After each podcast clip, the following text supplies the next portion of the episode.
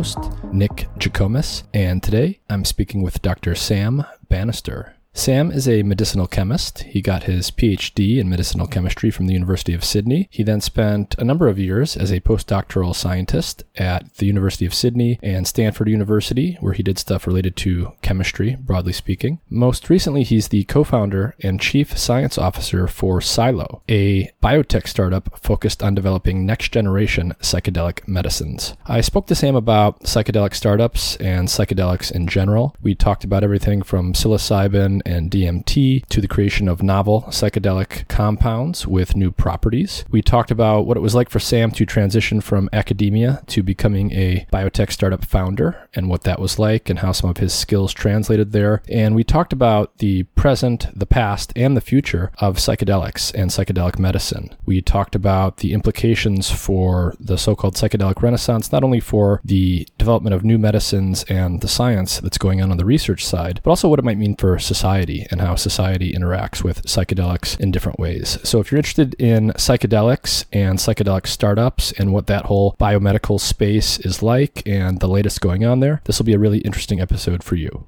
As always, if you enjoy the content I'm producing on the show, please like, share, and subscribe. The audio version is available wherever podcasts can be found. The video version is available on YouTube and on Odyssey. and you can sign up for my free weekly newsletter at mindandmatter.substack.com. That newsletter will give you weekly updates on upcoming guests and topics, as well as some other interesting research and information that I'm following and that informs the content on the podcast. That's totally free, and you can also sign up to become a paid subscriber if you want to help support the podcast further. This episode is supported in part by Athletic Greens. Their main product, AG1, is a comprehensive and convenient daily nutrition product containing 75 vitamins, minerals, and whole food sourced ingredients with less than 1 gram of sugar per serving, no nasty chemicals or artificial anything. It's gluten and dairy free and compatible with paleo, vegan, vegetarian, and ketogenic diets. AG1 is a quick and convenient way to supplement your diet to help ensure your body is getting the nutrients it needs. It comes in powder form and you can mix it in water and drink it, or you can put it into a smoothie or a shake or something like that. I mix it into water and drink it with the first meal of each day, and it's super convenient. If you go to athleticgreens.com slash mind and matter, Athletic Greens will give you a free one year supply of vitamin D and five free travel packs with your first purchase. Their vitamin D product comes in tincture form, so you just take one drop each day. A large fraction of the population is actually vitamin D deficient, especially in winter months when we get less sun exposure, and vitamin D is super important for the proper function of the immune system and for a variety of other things. And there's even evidence indicating that vitamin D deficiency is correlated with more severe cases of COVID 19 in those who get infected. Every time I go into the doctor each year for a checkup, I'm always told that vitamin D deficiency is very common and I should be supplementing on a daily basis. So visit athleticgreens.com slash minded matter or click the link in the episode description. You'll get a free one year supply of vitamin D with your first purchase. Today's show is brought to you in part by Dosist, an all natural cannabis company specializing in dose controlled cannabis products made with plant based ingredients. To learn more about Dosist, their products, and where they are available, please visit their website through the link in the episode description. And with that, here's my conversation with Dr. Sam Banister.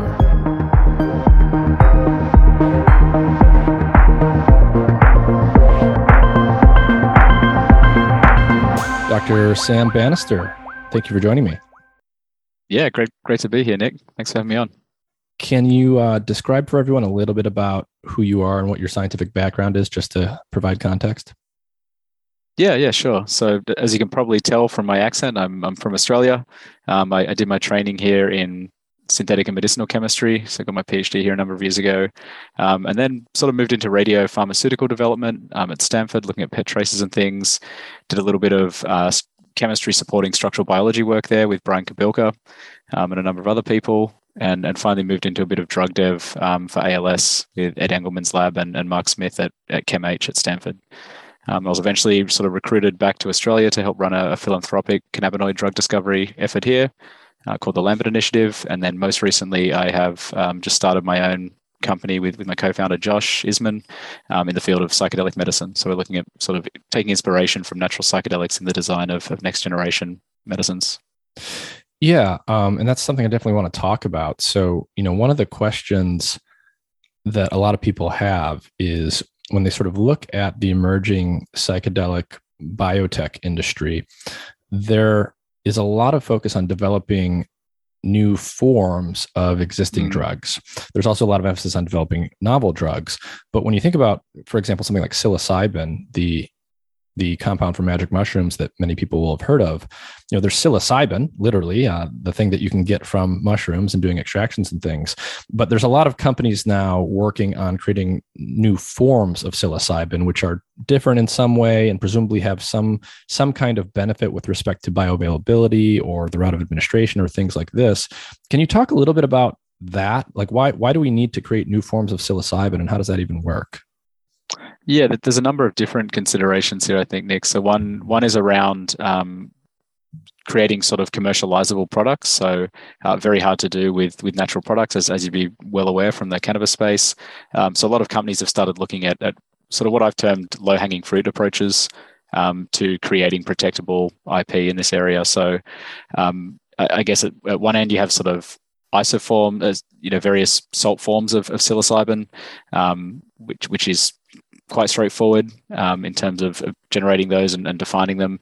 And then you've got people making very minor modifications in terms of sort of deuterating psilocybin itself, which might change the metabolism and, and gives you a, a, sort of technical um, novel chemical. Uh, and then you've got groups like Mindset making sort of even more um, larger changes than that. So changing the sort of very structure of the drug itself in, in sort of pretty minor ways um, in an attempt to improve its profile. So you have this whole kind of spectrum of activity, a lot of formulations, a lot of pro drug work.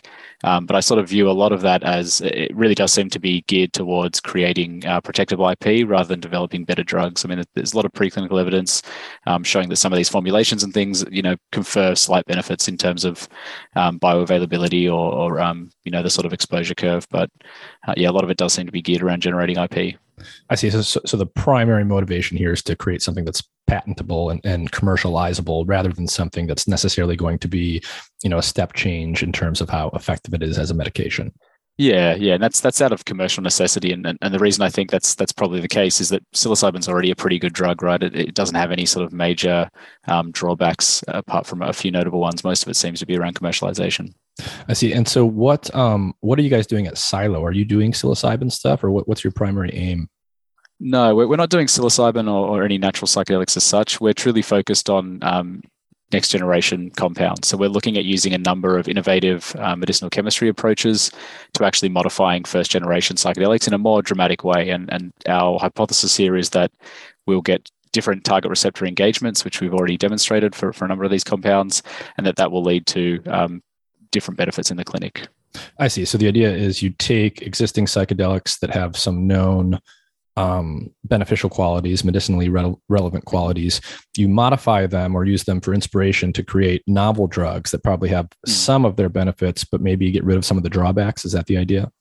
Yeah, yeah, that's it. So, so one one specific example is thinking about, uh, or maybe I could just say we're designing sort of three product classes here. So one of these is a shorter acting um, psychedelic for use in mm. psychedelic assisted psychotherapy, and and that's really um, from a commercial standpoint, you make that treatment um, more widely accessible um, by patients if you have these shorter treatment sessions instead of these full day two therapist uh, treatment sessions. We're also looking at sub psychedelic drugs. So there's some some really interesting work going on here um, in Australia. Actually, uh, Vince Polito at Macquarie University. He's doing one of the largest studies of what you know what people might term sort of microdosing, um, but certainly not a fully psychedelic dose of psilocybin, so about five milligrams, uh, and looking at the effects of that in terms of repeat dosing in moderate depression. Um, and then we're also looking at compounds that can induce uh, neuroplasticity in a, in a beneficial way. So very much like the sort of psychoplastogen class that, that Dave Olson and, and Delix are looking at. Um, and thinking about that, that second product class, one of the reasons psilocybin won't be um, won't be perfect for that sort of use, this sort of repeated dosing use, um, is that it activates the 5-HT2B receptor. So this is, you know, a, a known liability uh, in terms of 5-HT2B agonists for um, cardiac valvulopathy, um, which is a, pretty serious um, pretty serious side effect of, of 5-HT2B agonism. Hmm. Can you can you unpack that a little bit for people? So so you know, I don't think we need to go into 5-HT2A stuff. Um, mm-hmm. I've had a lot of episodes where we talk about that. That's the psychedelic receptor that's basically needed for most of the classic psychedelic effects of of things like psilocybin or LSD and so forth. But you're saying there's this other receptor, serotonin 2B. And so what do we know about that and what exactly is going on there? Yeah, 5-HT2B um, is expressed in a number of places, including in the heart. Um, psilocybin in a number of in vitro assays, or psilocin um, to be more technically correct, uh, actually has you know greater potency at 2B than it does at 2A or 2C, depending on what assay you're using. Um, so it's a, a, definite target, a physiologically relevant target of, of psilocin in the body, um, but it's associated with this sort of hardening of the, the valves of the heart. Um, you know this cardiac valvulopathy. Uh, and the reason we know this is an issue is because of the, the drug fen-phen, which was ultimately pulled from the market a number of years ago. So this was a, a combination of phentermine and fenfluramine. Um, it was sold as sort of an anorectic uh, sort of diet agent to, to reduce obesity. Um, so you had a, a, stimulant type drug, um, and then fenfluramine was a, a you know 2C and, and 2B agonist. Um, but it was withdrawn from the market precisely because people who were taking this pill every day were were getting um, valvulopathy as a result. So um, a, a, real world sort of phase four post marketing surveillance look at, at the effects of, of that sort of agent. Um, and now, as a result, 5H2B is largely a, a sort of development liability and anti target. I see. I see. So 5-HT2B is expressed in the heart in a number of other places. There have been drugs in the past that have been used that have been pulled from the market because people were using them on a daily basis and it was causing heart issues. Can you go into a little bit more detail on what those heart issues were and how, how common was that? Was it you know, was it common enough but still relatively rare that they pulled it, or was it was it actually quite common? Uh, that's that's a really good question. I don't know if I have satisfying answers for that. Um, it's obviously not such a major issue. Um, it, I mean, they are repurposing fenfluramine now in Dravet syndrome at a different uh, at a different dose. Um, but yeah, I don't know if I have a, a, good answer on exactly how common it was. Just that it's a sort of known risk for uh, compounds that are 5-HT2B agonists. Yeah, but at the very least, it was common enough that they they actually pulled that oh, yeah. from the market. Yeah, it could be picked up in in post marketing surveillance, and and it was substantial enough that the FDA decided to pull it. So, yeah. And so, you know what? Um, that that's sort of interesting from the perspective of one of the uh, one of the big trends that you're seeing with respect to psilocybin and other psychedelics, which is uh, microdosing, as you mentioned. So, is the concern there that if you're taking even a microdose of something like psilocybin on a regular basis, whether it's every day or multiple times per week, that there could be the similar that's the similar kind of risk for for heart heart issues? Yeah, yeah, yeah. Valvular disease as a result of, of 2B agonism is, is definitely one of the um, possibilities for psilocybin use at the doses that people are using it. So no one's no one's actually done the really rigorous study to show sort of whether it is likely to be physiologically relevant. Um, and microdosing, you know, as as many people have probably already discussed, it's it's a pretty vague term anyway. It's not really precisely defined. So the doses that people are using is is not really super well known. Um, but Brian Roth had a, had an interesting tweet on this recently that uh, half recently that was a a sort of back of the envelope calculation um, of whether this is or is not likely to be relevant for a number of different psychedelics at the doses that they're taken. And, and the sort of consensus from that tweet was that um, it's it's a possibility and it's something that people will should definitely be looking out for. I see. Yeah, so it's it's definitely something that, that we should think about. Do we know? Yeah. I mean, beyond the anecdotal reports around the potential benefits of microdosing, you know, people are reporting that it boosts mood, it enhances creativity, and so forth. Has anything actually been demonstrated there for any of the classic psychedelics? Yeah, it's uh, that's why these studies, like the one Vince is doing, are so interesting because a lot of it, obviously, it's uh, people have been doing these studies of sort of increased rigor in an attempt to get as close to, you know, the placebo-controlled um, trial, uh, blinded trial that we we consider the gold standard for clinical trials at this point. And this has involved some pri- previous studies where people have looked at um, self-blinding, you know, sending participants who obtain their own illicit drugs um, capsules that are coded in various ways, so they can self-blind and, and microdose and try to do it that way. Uh, but that doesn't really get around the issue that um, you, you know you're still typically if, if people are bringing their own substances to these trials, you're talking about um, you know drugs of unknown provenance. And so mm-hmm. you don't actually know what the dose of psilocybin in, in, mushrooms is. You don't actually know how much lsd is on the, the piece of blotter that you're cutting up and putting into this um, this capsule. So no matter how how well you do those studies unless you're using sort of pharmaceutical grade material in a, in a sensible way um, it's very hard to know what the effects are. But certainly there's there's a huge amount of community support and anecdotal support for microdosing having positive benefits on mood creativity all of these things. Um, yeah, but I think without without doing the proper blinded studies, it's it's very hard to know how much of that is placebo and, and how much of that is drug effects. So uh, Vince's studies are a super good one for that reason because they are using GMP psilocybin, five milligrams uh, per dose. I think they're dosing three times a week. Um, so you know it's a reasonably large study, a well-powered study. So you'll be able to see if there are sort of real effects there on, on depression. I see. So they're calling five milligrams a microdose. How does that compare to like what they use in some of the the big studies that Hopkins and others have done with the the full dose of psilocybin? Right. Yeah. So the the, the standard dose for psychedelic assisted psychotherapy is is usually 25 milligrams, which um, I believe is sort of equivalent to you know what what you might term a, a heroic what Sam Harris would term a heroic dose of of psilocybin cubensis containing psilocybin cubensis. Um, so uh, around five grams or so of that, I think, which is you know pretty pretty hefty. I'm, I'm led to believe that's a, a, full blown mystical experience, possibly with quite a bit of ego dissolution. Interesting. Yeah, it'll be interesting to see the results of that. So the the other thing that you mentioned was developing um, psychedelic inspired drugs or derivatives that are still psychedelic, but they have a shorter duration of action. And one of the mm-hmm. obvious um, reasons for for doing something like that, that that you mentioned is is the commercial side. You know, these sessions when when you take these these heroic doses of psilocybin, you know, it requires monitoring for you know several hours because the experience is going to last that long um, you know you usually have a couple professionals on in the room with the person and it's just it's very time consuming and laborious especially when you think about scaling that up to potentially millions of people. So a shorter duration of action makes sense there and it starts to get into questions of the experience itself and the the duration and the intensity of the experience and whether or not mm. those those ex- subjective experiences are actually part of the therapeutic efficacy that's been seen so far. So how do you start to think about that yeah, that's it's a super interesting question. I mean, one of the coolest things about this space right now is that there are so many of these unanswered questions. There's truly just like an endless list of, of really interesting topics to explore. So there's there's no consensus right now um, around whether the full psychedelic experience is necessary for therapeutic effects in, in at least some of the conditions that have been explored. Uh, it seems like having a you know what's termed a sort of quote unquote mystical type experience does correlate with uh, therapeutic benefit in a number of different indications, especially sort of end of life anxiety and depression. Um, but but no one's done the the other control study that would be needed there, right? Which is um, lower doses of psychedelics dosed in various ways. So that's sort of the work that's that's happening right now. I see. Interesting.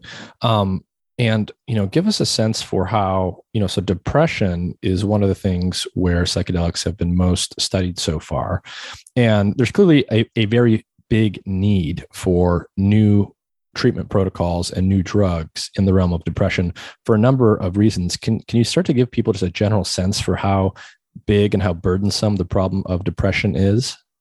Oh yeah, I mean it's it's one of the largest um, one of the largest sort of disease burdens in the world right now, and we know this is we know this has only increased um, since since COVID for sure. That's had a massive compounding effect on this issue. So um, I, I, think the stat we talk about is that you know about one in eight Australians are on um, antidepressants.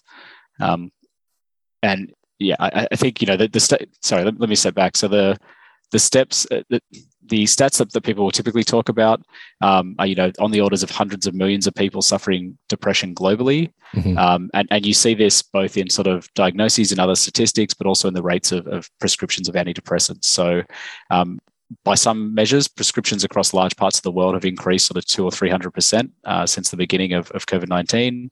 Wow. Um, and yeah, it's, it's, pretty crazy. Depending on what stats you look at, obviously we don't have perfect reporting. Um, and antidepressants are not really that effective compared to placebo when you look at, at, at, the clinical trials that are being done. So this is clearly an area that's um, you know ripe for for some huge innovation. I think that's why people are so excited about the promise of, of psychedelics here. Can you can you? I want to step back to, to something you just said. You, you mentioned that at least some antidepressants don't seem to do better than placebo when you look at some recent clinical trials. Can, can you unpack that for yeah. us? Because I know that there's a lot of sort of debate and confusion out there about how good like SSRIs actually are. Yeah, yeah, super interesting class of drugs. I mean, you know, they were developed, brought to market in the '90s. We haven't really had any innovation in in neuropsychiatry around affective disorders since then. Um, but the main classes of antidepressants that are used are sort of your historical tricyclic antidepressants. These are pretty um, pretty dirty drugs that hit a lot of different targets and do a lot of different things, and they're, they're widely used in neuropsychiatry for a number of indications, including depression.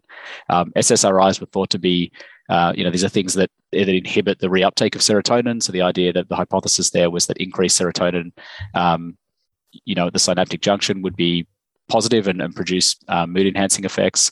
Um, but that mechanism's not entirely correct because you should see those sorts of effects quite rapidly after taking antidepressants, uh, SSRIs. Uh, and we know there's actually a latency in terms of um, uh, onset of, of benefit, therapeutic benefit. Um, so yeah, these are unusual class of drugs. We still don't understand the mechanism of action entirely. Um, they definitely don't work for everyone, uh, and the the benefits uh, in some studies are only about twenty percent better than placebo. And and for that twenty percent benefit in some patients, you obviously have a huge number of side effects. So um, the ones that come up are, are sort of it's sort of described by some patients as like just a, a normalizing of, of state. So, you know, um, sort of lower lows, but also lower highs. Sorry, higher lows, but but also lower highs. So mm. um, people describe frequently loss of libido, um, loss of enjoyment of, of, food and other things. Um, and some of those effect, uh, effects can persist. So the loss of libido, for example, which is a pretty big one for a number of people, um, that that can persist even after you stop taking the drug. Um, which is, is quite problematic. Uh, you've got weight gain and other things as well. So it's definitely not, they're, they're not a risk free class of drug for sure. Yeah, and you know, you hear that a lot when you talk to people, and it's also been documented in the literature that you know, to put it informally, when people take SSRIs, they typically describe some kind of like emotional flattening. So yeah, yeah, that's it. Yeah, they're not. Yeah, maybe they do feel better as not as they're not as depressed anymore, or not as prone to feeling as sad when sad things happen. But that's also true on the other end of the valence spectrum. That that the things that they enjoy most in life also also get reduced in their magnitude. Yeah, yeah, that's exactly right. And you know, one of the things that's super interesting that I think you just hinted at is the question of the chronic use of SSRIs, because not only are many, many millions of people on SSRIs, many of them have been on them for years or even decades at a time, and, and that's pretty much commonplace at this point in, in many different countries. You, you mentioned the sexual dysfunction thing. So that's an acute effect. People have often lower libido on SSRIs, but you mentioned that can actually persist even after they stop taking the drug. Can you mm-hmm. unpack that for us and maybe talk about anything else that you know? Because I know very little about this in terms of mm-hmm. uh, what the potential chronic negative effects could be. Uh, yeah, I, I, haven't looked at the, the statistics on, on loss of libido and, uh, and sexual dysfunction, but it's yeah, it's it's reported. Definitely, there's literature out there um, around this sort of almost permanent uh, anecdotal support too. This sort of almost permanent um, modification of, of sexual drive, which which is problematic for a drug that you stop taking. You know, if you're still having those kinds of effects. Um, the the other one that I wasn't so aware of that I've learned about speaking to a friend recently um, is that for some classes of SSRIs there can be pretty serious withdrawal effects as well, which is not something we really think about typically, mm. I would say, for this class of drugs. Um, and so this person was actually um, trying to reduce her dose slowly of an SSRI in order to change medicines um, and was getting sort of you know elect- electric zaps as she described it electric zaps in the brain which is and I, I, looked it up and it's it's a known side effect for some classes of ssris is this this feeling of like um, very unusual. Like electric zaps is the only way people seem to really describe it, but this sort of zapping effect in in hmm. your brain is what it feels like, which sounds quite unpleasant. Interesting, interesting. Yeah, and I, my understanding is we know that there are some of these chronic effects, but there hasn't been a lot of study of this. Um, in part because it's difficult because you got to follow people for so long to track it, and because there's a natural uh, there's naturally not a, a, strong incentive for for the, the drug developers to go and look for that. Yeah, yeah, that, that's right. I think unless you're seeing something like you know like valvulopathy with with fen-phen, unless you're seeing something that's really um, you know physiologically sort of identifiable and, and happening at a decent rate, it's it's very hard to to reveal some of these effects. But I mean, SSRIs are you know surely one of the most overly prescribed classes of drugs that are that we're sort of using widely these days. So um, yeah, I think we'll see increasing amounts of data around some of the the sort of long term negative impacts of, of that class. Mm-hmm. And you know, as you said, those were those are basically the the current the latest generation of widely used antidepressants.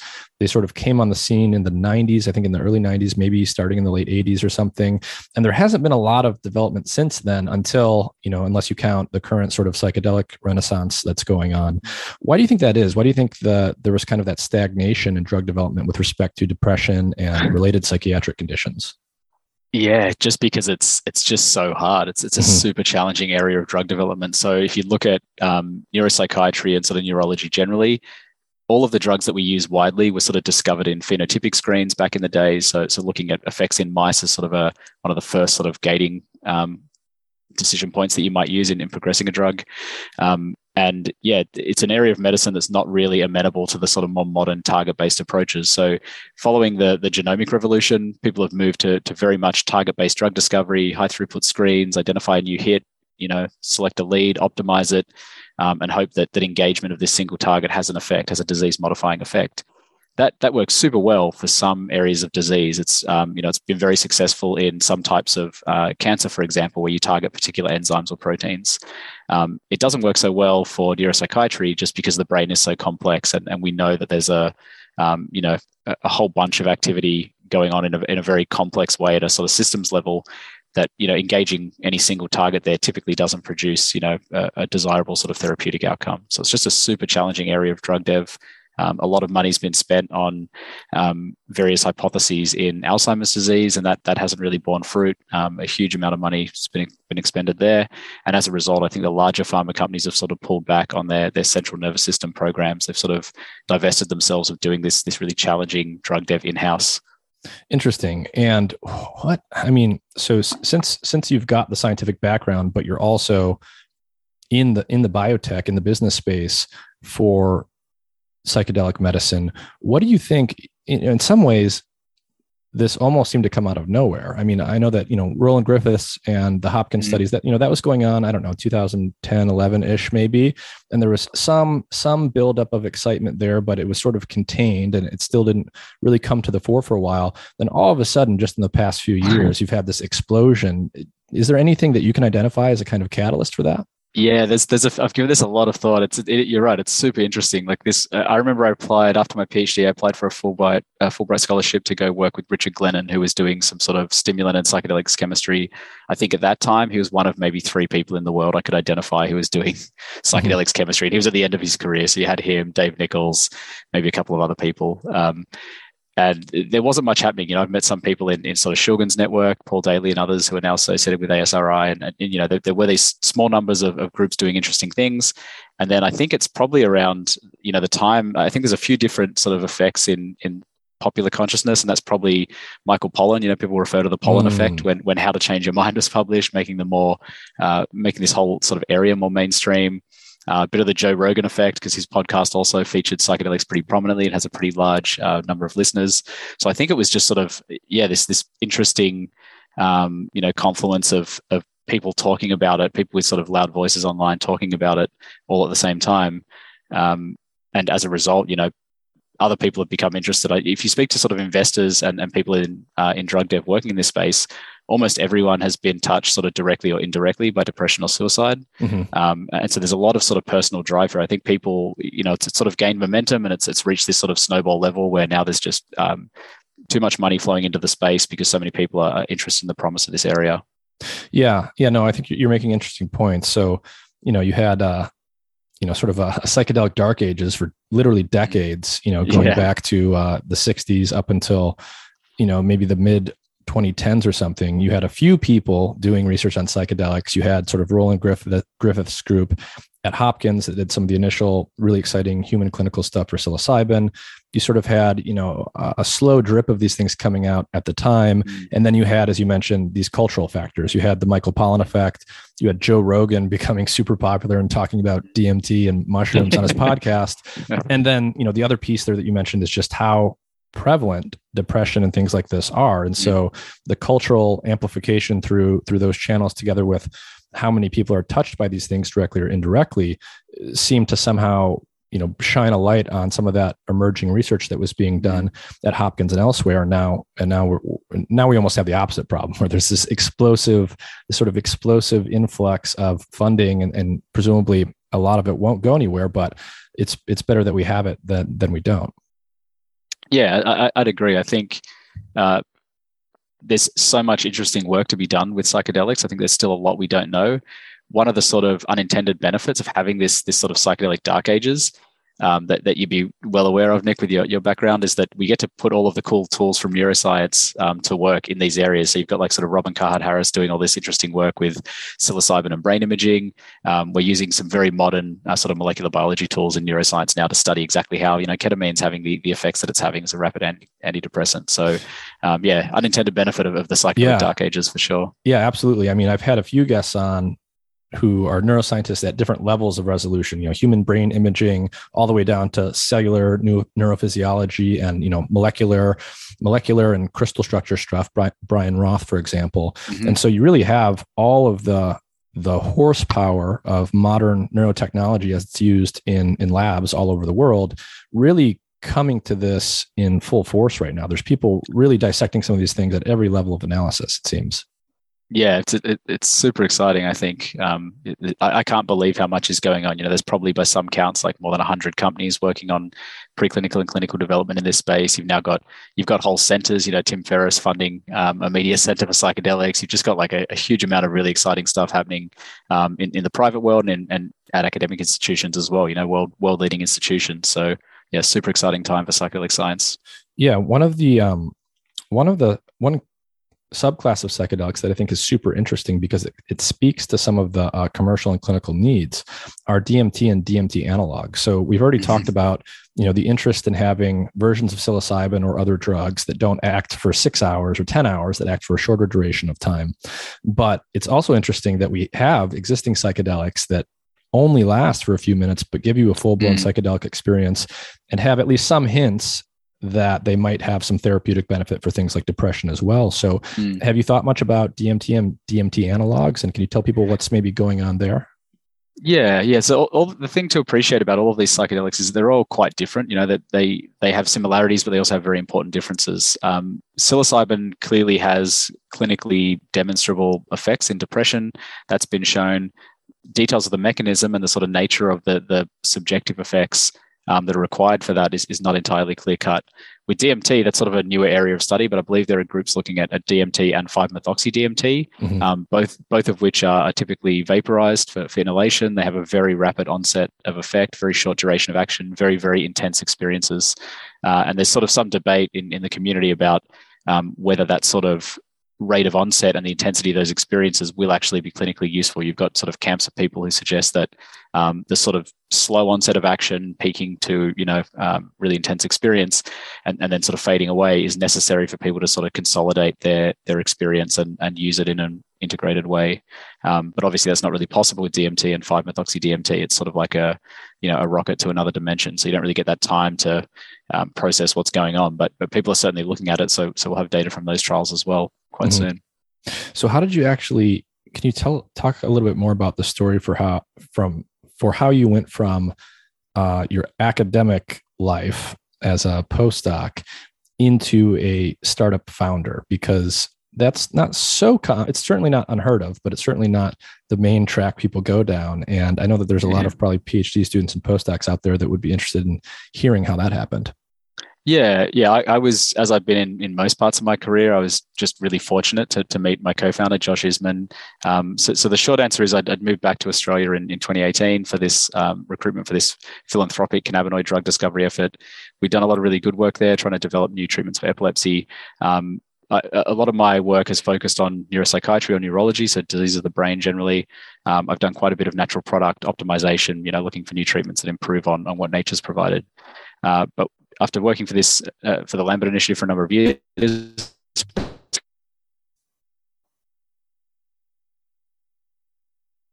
Hold on, Sam. I lost you.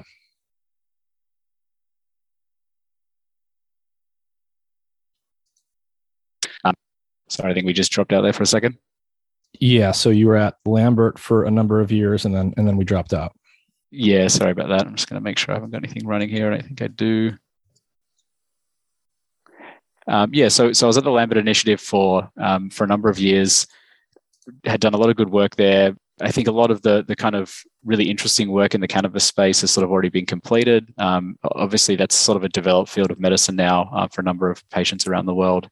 Um, and then, sort of right as I was thinking about what to do next, I was looking at a number of options uh, overseas, back in the Bay, because I love living there um, and working there. So many just so many exciting scientists doing such cool stuff.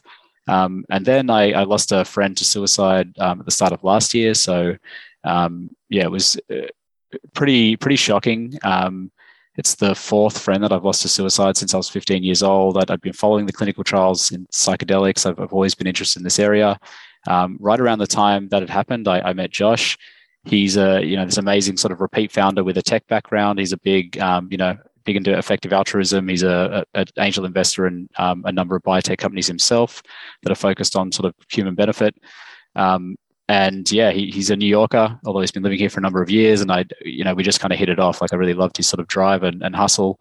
Um, and you know, he's he's just a, a super honest, um, straight shooter. So we, we we got talking about what we could do in this space for depression, what what sort of a biotech company in Australia um, might focus on in terms of bringing these these new treatments to market. You know, especially to uh, patients who are not going to have access to potentially the very costly um, psilocybin clinics that will be rolled out.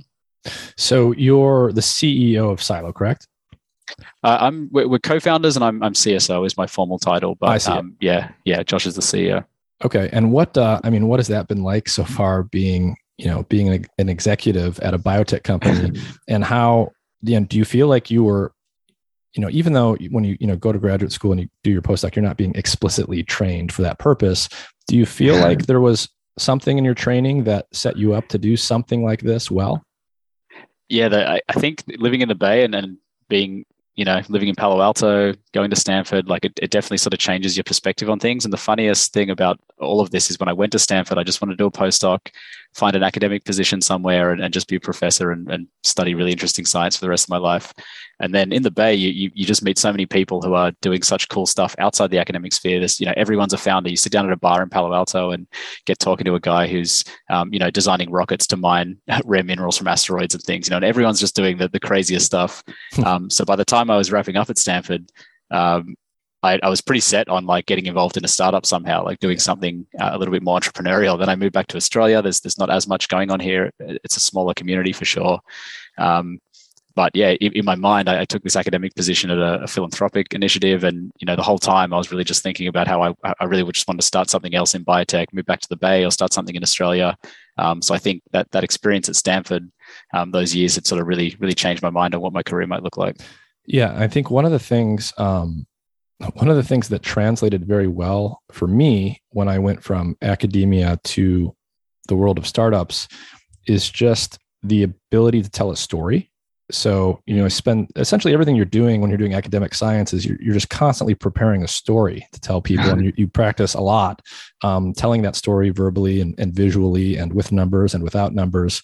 And so it just sort of strengthens that muscle in you when you go through the gauntlet of academia did did that do you feel like that helped you when it came time to do things like raising money for a startup?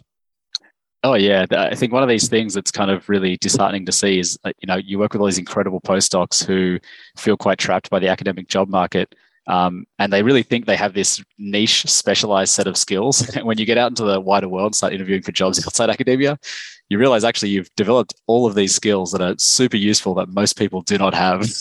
And, and you just think of them as, as sort of common because they're they're so um, deeply ingrained. But storytelling is is for sure one of them. I'd say all good all good academic scientists are good storytellers because you're constantly uh, constantly pitching a narrative around a scientific discovery that you've made or in a grant you know science that you want to do and why it's so important. Like so much of academic science is actually really good storytelling.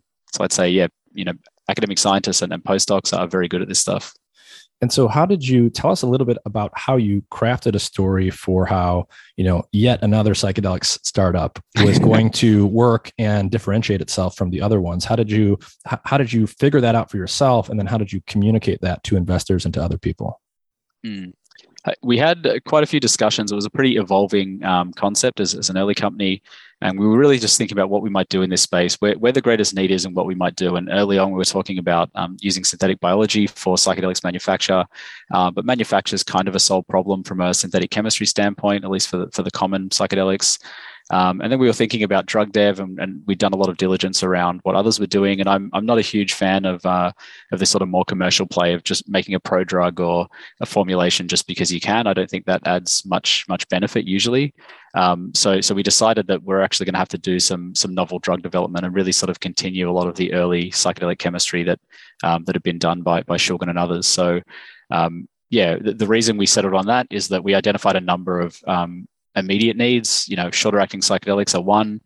Obviously, they're not going to be suitable. That that whole psychedelic assisted psychotherapy model would not be suitable for absolutely every person. The, the trials, even now, um, they have a, a, number of exclusions. They're, they're obviously focusing on uh, particular patient groups, but huge numbers of people will be excluded excluded from that treatment for various reasons. So um, then we got thinking about what you might do with um, sub psychedelic drugs. Would this expand access for people who can't have a full psychedelic experience?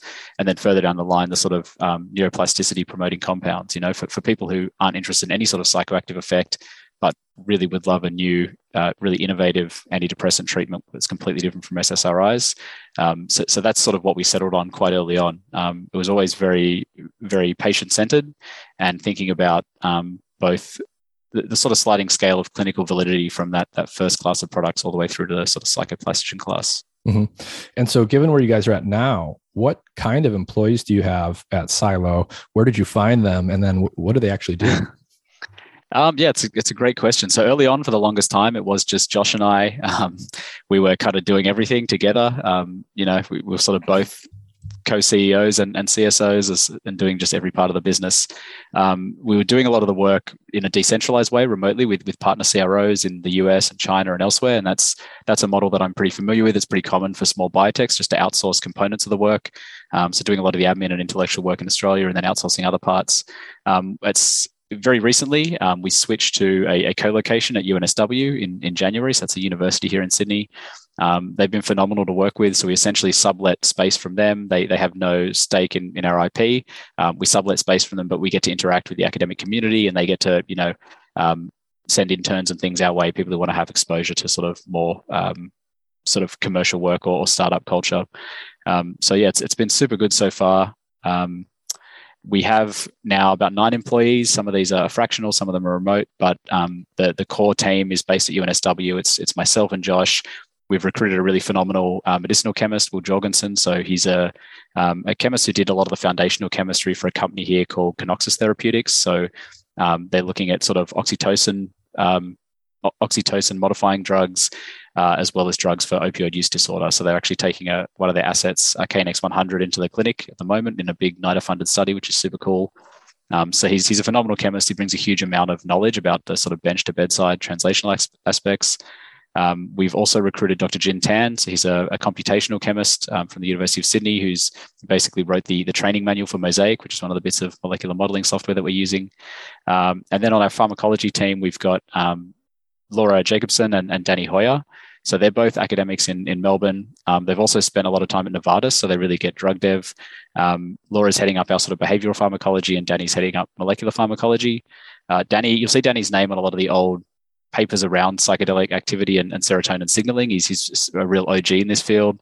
Um, and, and he's pointed out to us when we were first sort of recruiting him that his grandfather actually worked at Sandoz with Albert Hofmann when LSD was discovered. So he's definitely been in this field for a long time.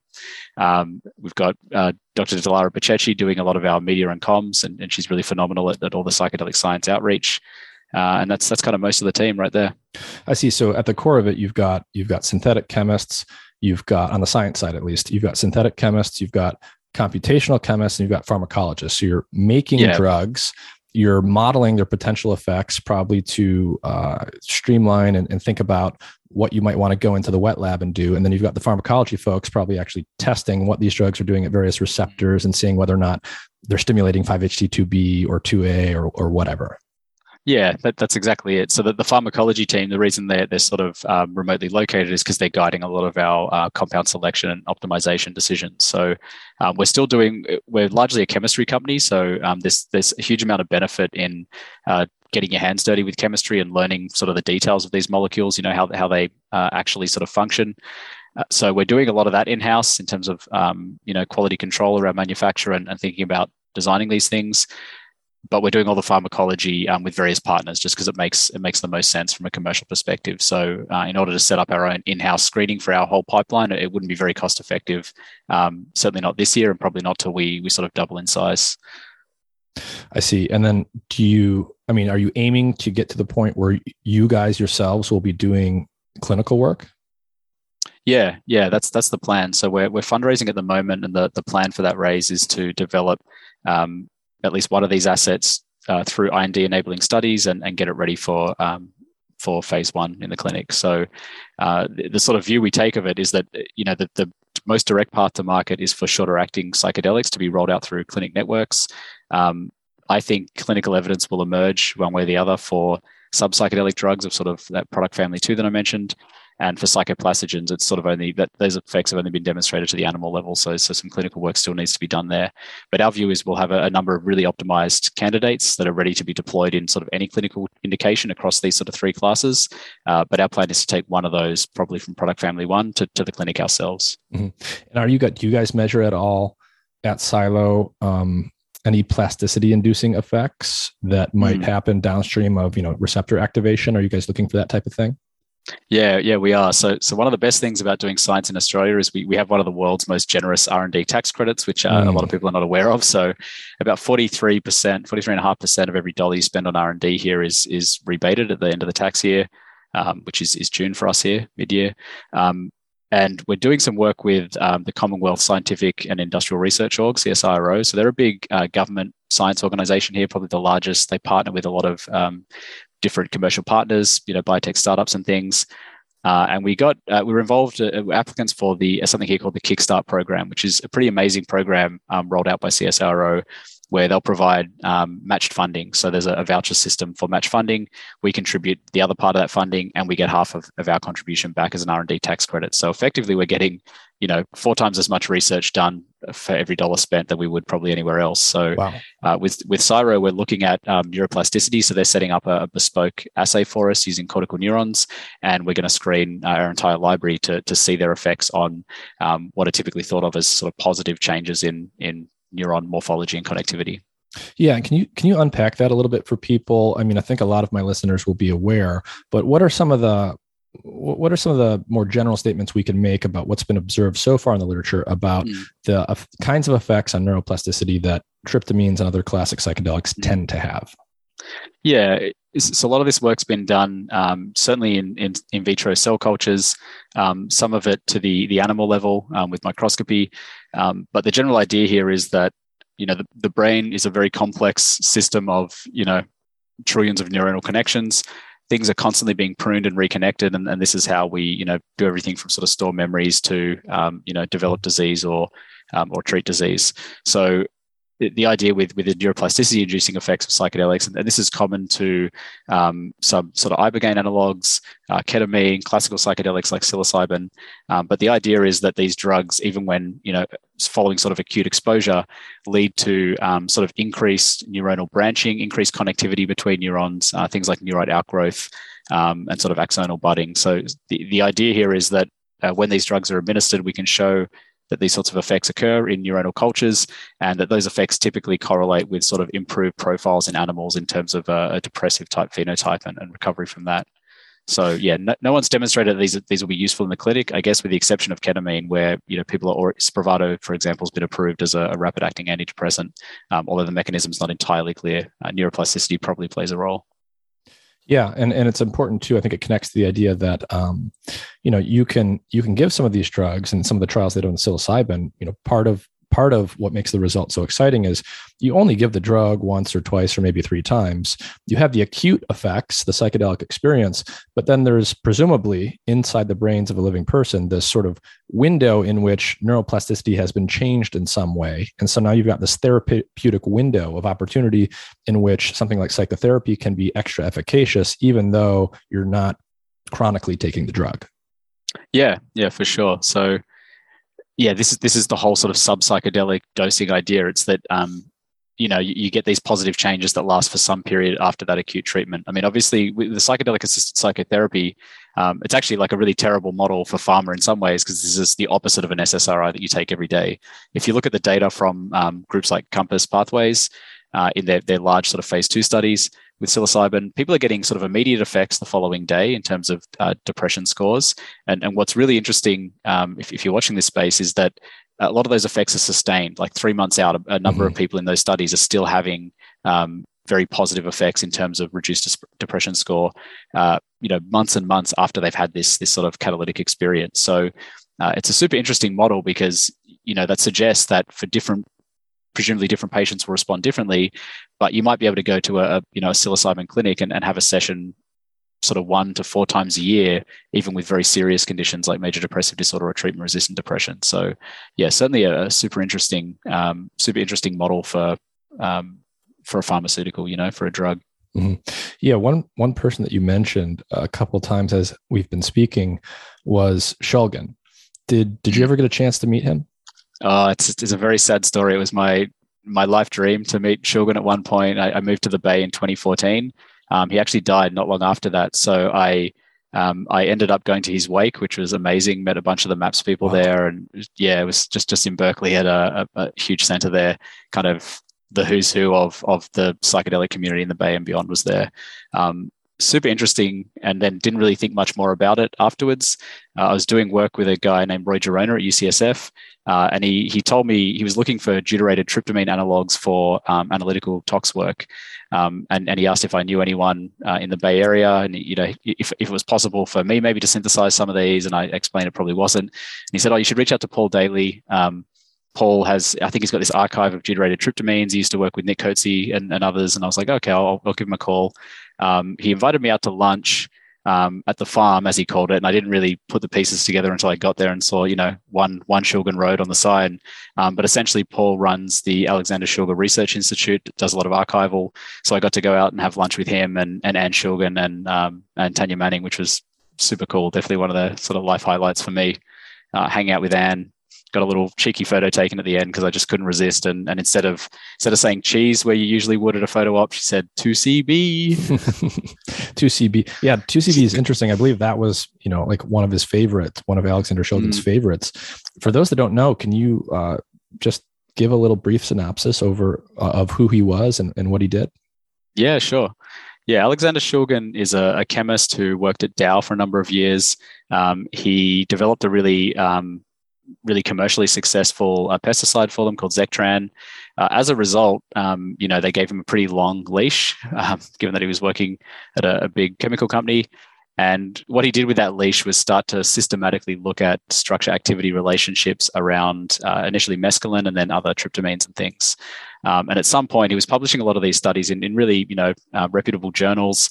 Um, a lot of these things, which is pretty wild to, to think about to scientists these days, but even in the 70s, there's stuff being published in JMed Chem, uh, sorry, Journal of Medicinal Chemistry, which is a very reputable, you know, usually pretty dry academic journal, uh, but a number of reports with like um, self-experimentation with these various new psychedelic molecules that Shulgin and others were designing. So um, eventually, Dow asked him not to publish with their affiliation on these papers and he decided then to set up a lab at his own home and, and continue this work. So he designed hundreds of different systematic modifications of phenethylamines, which are the class that mescaline and, and 2CB belongs to in terms of psychedelics, uh, and then ergolines and tryptamines. So ergolines are things like LSD, and tryptamines are things like like DMT or psilocybin. So yeah, he, he made hundreds of these molecules. He tested them on himself initially for for signs of toxicity in a sort of sensible escalating dose manner. Uh, and then if they were promising in terms of sort of therapeutic tools, he, he'd actually share them with um, psychiatrists and psychologists and, and, musician friends and things in the Bay. So this sort of uh, intellectual um, intellectual circles in the Bay who, who might have interest in using these things. Um, and that was all going super well for him. He was an expert witness to the DEA. He was one of the you know, leading experts on these sorts of classes of drugs uh, until he decided to publish his biography as, as both an autobiography, but also uh, recipes for manufacture and description of effects of these substances. So he published these two volumes, uh, and TiHKAL, phenethylamines I have known and loved, and tryptamines I have known and loved. Um, and probably a lot of people advised him not to do that, but he was a bit of a sort of bit of a libertarian in, in that sense, and he believed that knowledge should be free. And as a result, uh, the DEA took away his his license to work with Schedule One substances. They raided his lab. Uh, he was never convicted of any crime, I don't think, but they shut the lab down over um, some small amount of mercury in um, in the in soil somewhere because it hadn't been properly disposed of. I think that was all that happened. Wow. Yeah, no, he's definitely an interesting character for those who don't know who he is. Just read his Wikipedia page or check out those books, which, you know, mm-hmm. everyone that I know who has read them always cites them as some of the most interesting and influential books they've ever read. Do you remember when you first got a hold of those and, and read those? Yeah, yeah, I read them as a. I think it was in my late teens or early twenties. So I'd, I'd realized I'd taught myself a lot of chemistry because that's uh, organic chemistry, especially because that's the language of pharmacology, which is what I was really interested in. I remember getting a copy at a uh, uh, at a local bookstore here, and then finding out that we have some of the strictest censorship uh, laws in the world apparently and actually it's it's illegal to instruct on the manufacture of an illicit drug and that these books were, were probably technically illegal and people have had them confiscated at the border level, but um, I, I, managed to pick them up at a local bookstore. So clearly, it's not a, a law that's enforced uh, all of the time. and uh, what uh, they have a very unique structure. Could you talk about that a little bit more? The structure of the books? Yes, yes. Yeah, so, so the first half of each book, PiHKAL is, is sort of autobiography of, of Anne and, and Sasha and, and their lives and the first half of TiHKAL is sort of just just really interesting notes um, on on different things that have happened to Shulgin that relate to his career or to drugs or other things. And then the second half of each book is is really this sort of almost like a scientific manuscript. So it has um, the sort of chemical code and, and, structural name for each chemical, a little picture of it. Um, it has the sort of dose and duration, method for the synthesis, and then a number of like extended discussion on um, various aspects of the drug. So yeah, it's it, for what sort of would be considered an academic textbook in some senses. It's it's a super interesting read. Shulgin's a great writer. He's very he's a really passionate communicator, um, and, and it's super interesting to read for sure. So, what do you think? You know, how should we think about the time horizon for the clinical development of some of these novel psychedelic and psychedelic derived medicines? Are we going to start seeing these things actually hit the clinic in two or three years, or is it going to be five or 10 years? Like, how should people think about how long this type of stuff takes to do? Yeah, it's not a traditional psychedelic, but MDMA for PTSD, the, the trials that MAPS is running, is looking like it might have an approval timeline that's sort of into next year um, which is, is pretty interesting. The FDA has already granted um, breakthrough therapy designation, meaning that um, this treatment shows enormous promise over existing treatments for PTSD. Um, the trials data is, is quite good so far. So, assuming there are no other issues, um, it's very likely MAPS believes that the FDA will approve that as a treatment um, by next year. I think psilocybin will probably follow uh, maybe the year after once um, Compass has wrapped up their phase three clinical trials, which they're they're setting up now, um, and I think they'll probably be first to market um, with psilocybin assisted psychotherapy.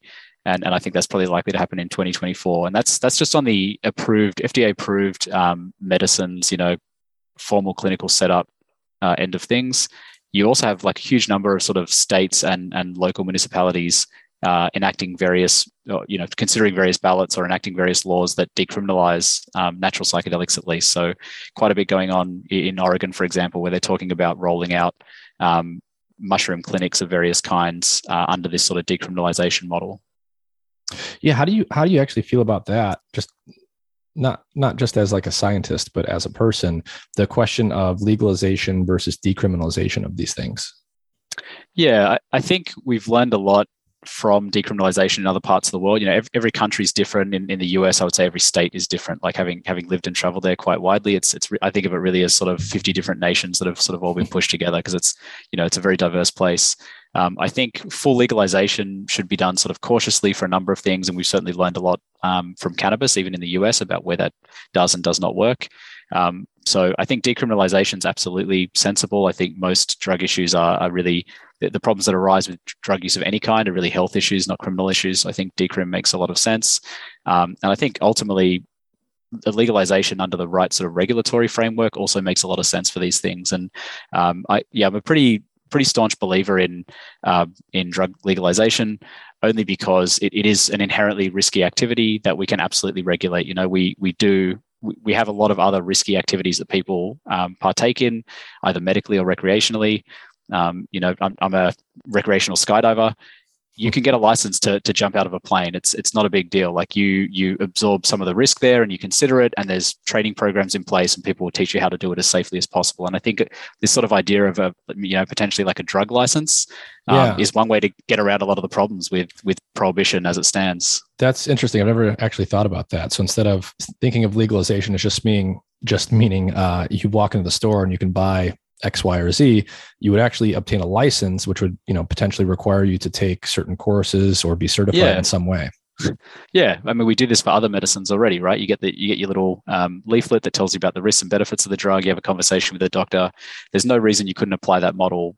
Um, mean, we already do it medically. There's no reason you couldn't apply that to recreational drug use as well. So, you know, you, you want to use ketamine. Have you used it before? How often are you using it? You go have a chat with the doctor about its harms and your personal situation. You prescribe some small amount of ketamine for your own use. Um, and and if you mess up, you know, if you end up accidentally overdosing or doing doing something really silly, um, you know, maybe you get some demerit points and you're not allowed to use that substance again for a little while or without additional training. It's it's you know it's a pretty straightforward model that we already employ in a number of different places, and I think could absolutely be sort of um, you know enacted in a practical way.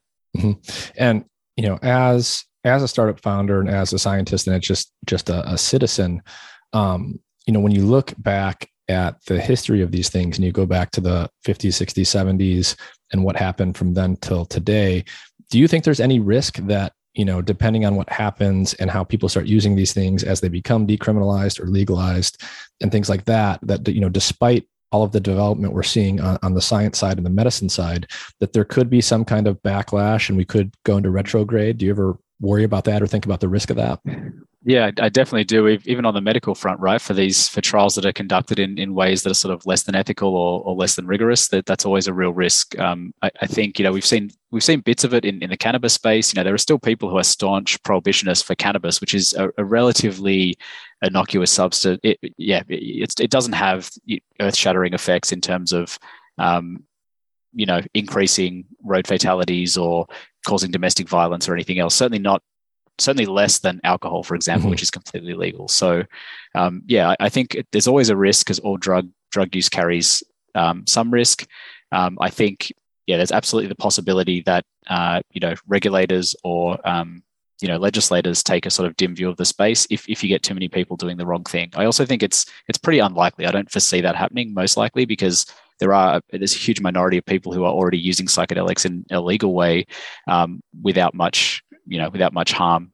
If you look at you know David Nutt's study of um, drug harms considered across a number of factors: harm to self, harm to society, harm to others. Um, you know, psilocybin, for example, rates you know way down at the the lowest end of, of harms on that scale in that study. So yeah, I think it's pretty unlikely. Mm-hmm. So one of the things that I often hear about is that so when you when you look at the clinical trials with psilocybin for example one of the things that they screen people out for is a history of mental illness in particular things like schizophrenia or other forms of psychosis. And the fear there is that um, something like a high dose full blown psychedelic experience could at least in certain uh, individuals who are predisposed to things like schizophrenia or other forms of mental illness it could actually precipitate those those forms of psychosis coming online. And you know, occasionally I'll hear an anecdotal report of someone who knows someone who, you know, took too much acid and and went crazy in in whatever way. Um, but I've actually, because I've been asked this so much, and because you know it seems plausible, right? Given if you've ever had a psychedelic experience or even heard someone talk about it, it certainly seems plausible that this type of experience could uh, precipitate some kind of psychotic break. But I've actually had trouble myself finding clear cut documentation of that in the literature. So, yeah. what do you know, know about what's actually been documented there and actually demonstrated?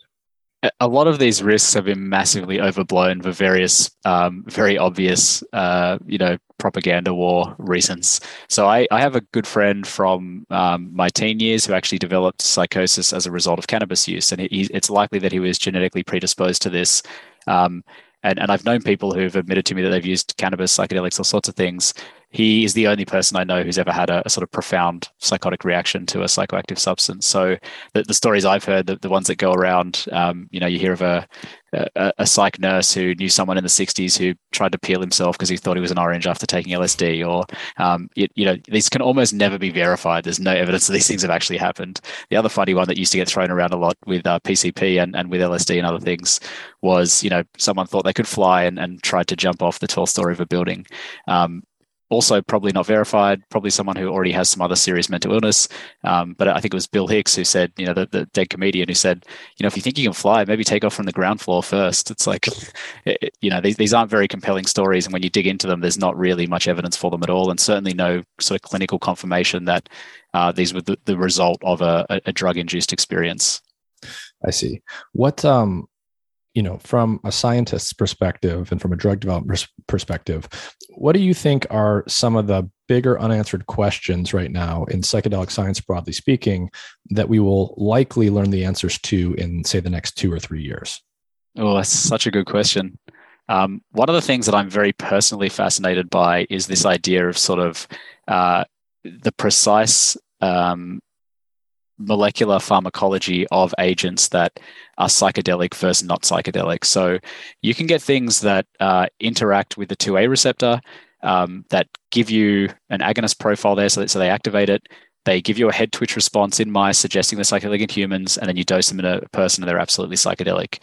You can get things that are very closely related, so things like um, 6-fluoro DET, um, diethyltryptamine, which can sort of activate the 2A receptor, or at least interact with it. They can bind to it. They can activate it along some signaling lines. Um, but don't really give you a head twitch response and are not psychedelic in, in humans. So this is one of these questions that I'm super interested in is uh, what is the precise molecular pharmacology of a psychedelic versus non-psychedelic agent? And, and I think with all the, the work that's been um, thrown into this area by sort of Brian Roth, Alex Klein, a number of other people, um, Dave Olson even, I, I think we're going to have answers to that in the next two or three years. And that's going to, you know, rapidly expedite uh, a lot of the drug dev we do in this area in terms of both psychedelics and psychoplastogens. Mm-hmm. So for for some of the the major results that are out there with respect to um, psilocybin in particular, and going back to that question of like how much of the effect um, is actually requiring that subjective experience that comes with taking a classical psychedelic. What's what's at least your gut there eh, eh, for for what you think the answer is going to be? Do you think there's going to be at least some therapeutic effects that do require that, or do you think that we'll likely start developing drugs that completely that, that allow us to get all of the same therapeutic outcomes we've seen so far, but without any psychedelic effect? I, I hope it's the latter, only because the market um, for those types of drugs and the, and the need for those types of drugs from people that suffer from depression and who may not be able to take psychedelics is, is absolutely enormous. And I think you know neuropsychiatry is um, absolutely ready for a, a, new, a fundamentally new mechanism of action in, in depression treatment. So I really hope it's the latter. But um, part of me thinks, based on on the clinical data and, and speaking to people who participate in some of these trials, that there is something about that profoundly intense psychedelic experience and the sort of um, it, it act, acting as a sort of catalyst for psychotherapy integration. So, uh, you know, you hear people talk about this quite a lot in some of the old trials that were done um, with smoking cessation, for example people have a psilocybin experience with therapy and and they don't describe it's not it's not like a slow learning it's like this flash of insight that's consolidated in the therapy afterwards. They just give up smoking. They're like i just took a completely different view of myself as a smoker you know? It, it, i could see it for what it was and i just I instantly gave it up overnight. Um, and there's quite a few of those sorts of stories these really profound insights this sort of objective view of oneself that then lead to um, you know really dramatic changes in behavior. So i think the chance that you get those sorts of outcomes from a drug that's not psychedelic, that, that's just inducing neuroplasticity and doing other things, I think that's less likely. So uh, my my sort of gut instinct at this point is that the sort of sub psychedelic or non psychedelic psychoplastogens um, will be effective in some conditions, um, but for these really serious affective disorders, maybe that full blown sort of psychedelic experience with therapy is is what's needed. Interesting. Have you ever have you ever tried a psychedelic yourself? Um, I, I, have never admitted uh, publicly to trying a psychedelic, but I, I, I, can tell you without disclosing which one, because there presumably are some legal ones historically, that um, I, I absolutely have tried psychedelics. Yes. Yeah. And so, how did that impact you in terms of going in this direction, or or just in your life in general? Um, I, I would say so I've tried psilocybin um, in, in the form of mushrooms in a in a jurisdiction where it was legal, um, and it had a pretty pretty profound impact on my view of the world, uh, my view of myself, the sort of interconnectedness of things. And I would say um, it's really you hear this a lot when you ask people about their psychedelic experiences. Uh, listening to a, a, recent Sam Harris podcast, the, the Paradox of Psychedelics, um, no one no one says they're boring. you might have a really you might have a really great time. You might have a really bad time, but absolutely no one is bored by a psychedelic experience. And when, when, you talk to people about this, a lot of people describe it as one of the more profound experiences of their lives. And that, that was certainly my experience, enough that I redirected my career from one area of science into chemistry out of a, a you know, serious fascination with with the pharmacology of psychedelics. Um, and that, that's a super common story. If you look at the uh, the, the self-reporting in a number of these trials for people who've never tried psychedelics before and do so in a, a clinical context, they say it's like one of the most uh, impactful experiences of their lives, right up there with the death of a parent or the birth of their first child. You know, which is pretty remarkable for a, an alkaloid that is found in some fungi that produce it for reasons we don't understand. It's it's a pretty wild uh, uh pretty wild to even sort of consider that a drug effect. It sort of diminishes it almost. It's it's so much more profound than that. Hmm. Um, so I, yeah, I, I think most people who do psychedelics are profoundly moved by them. Yeah, and I think you know this speaks to uh, something that I think is really interesting, which is you know if you look across human cultures today and human cultures historically, a very large percentage of human cultures have had some kind of rite of passage, um, sometimes just once per lifetime, sometimes, you know, at certain times of year, that involve the ingestion of something psychoactive, very often times something psychedelic. And this was not done just to cure someone who had some significant illness. It was seen as part of the normal development of one's life. It was part of the normal trajectory of what it was mm-hmm. to be in that culture and to become, you know, become the person you were supposed to become. Do you think there's any place for psychedelics to, in the Western world, um, come back into that that kind of cultural uh, niche and be something that's not just used as medicine to cure someone who has a problem, but that's used at maybe certain certain phases of development or certain times of life, even in perfectly healthy individuals.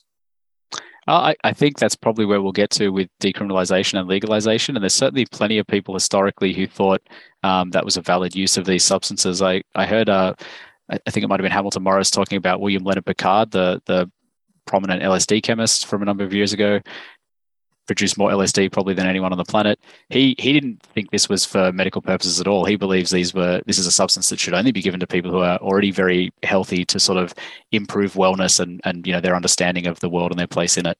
So certainly a lot of different views on this topic. I, I think I don't think these are things that that are that should be fully medicalized only. I, I, don't think that's the right way to think about them. And we certainly don't for like for cannabis, for example, right? There's there's very few classes of drugs that are psychoactive that we think of as having you know sort of only one intended use, uh, medical or otherwise. So yeah, cannabis is another good example. Certainly useful medically for a number of people with various pain conditions. Also great for enhancing music, you know, or the taste of food. And I think these are all valid uses of, of these substances. Well, Sam Bannister, we, we've covered a lot. Is there anything else that you want to talk about or leave people with, or perhaps reiterate from what we've talked about so far?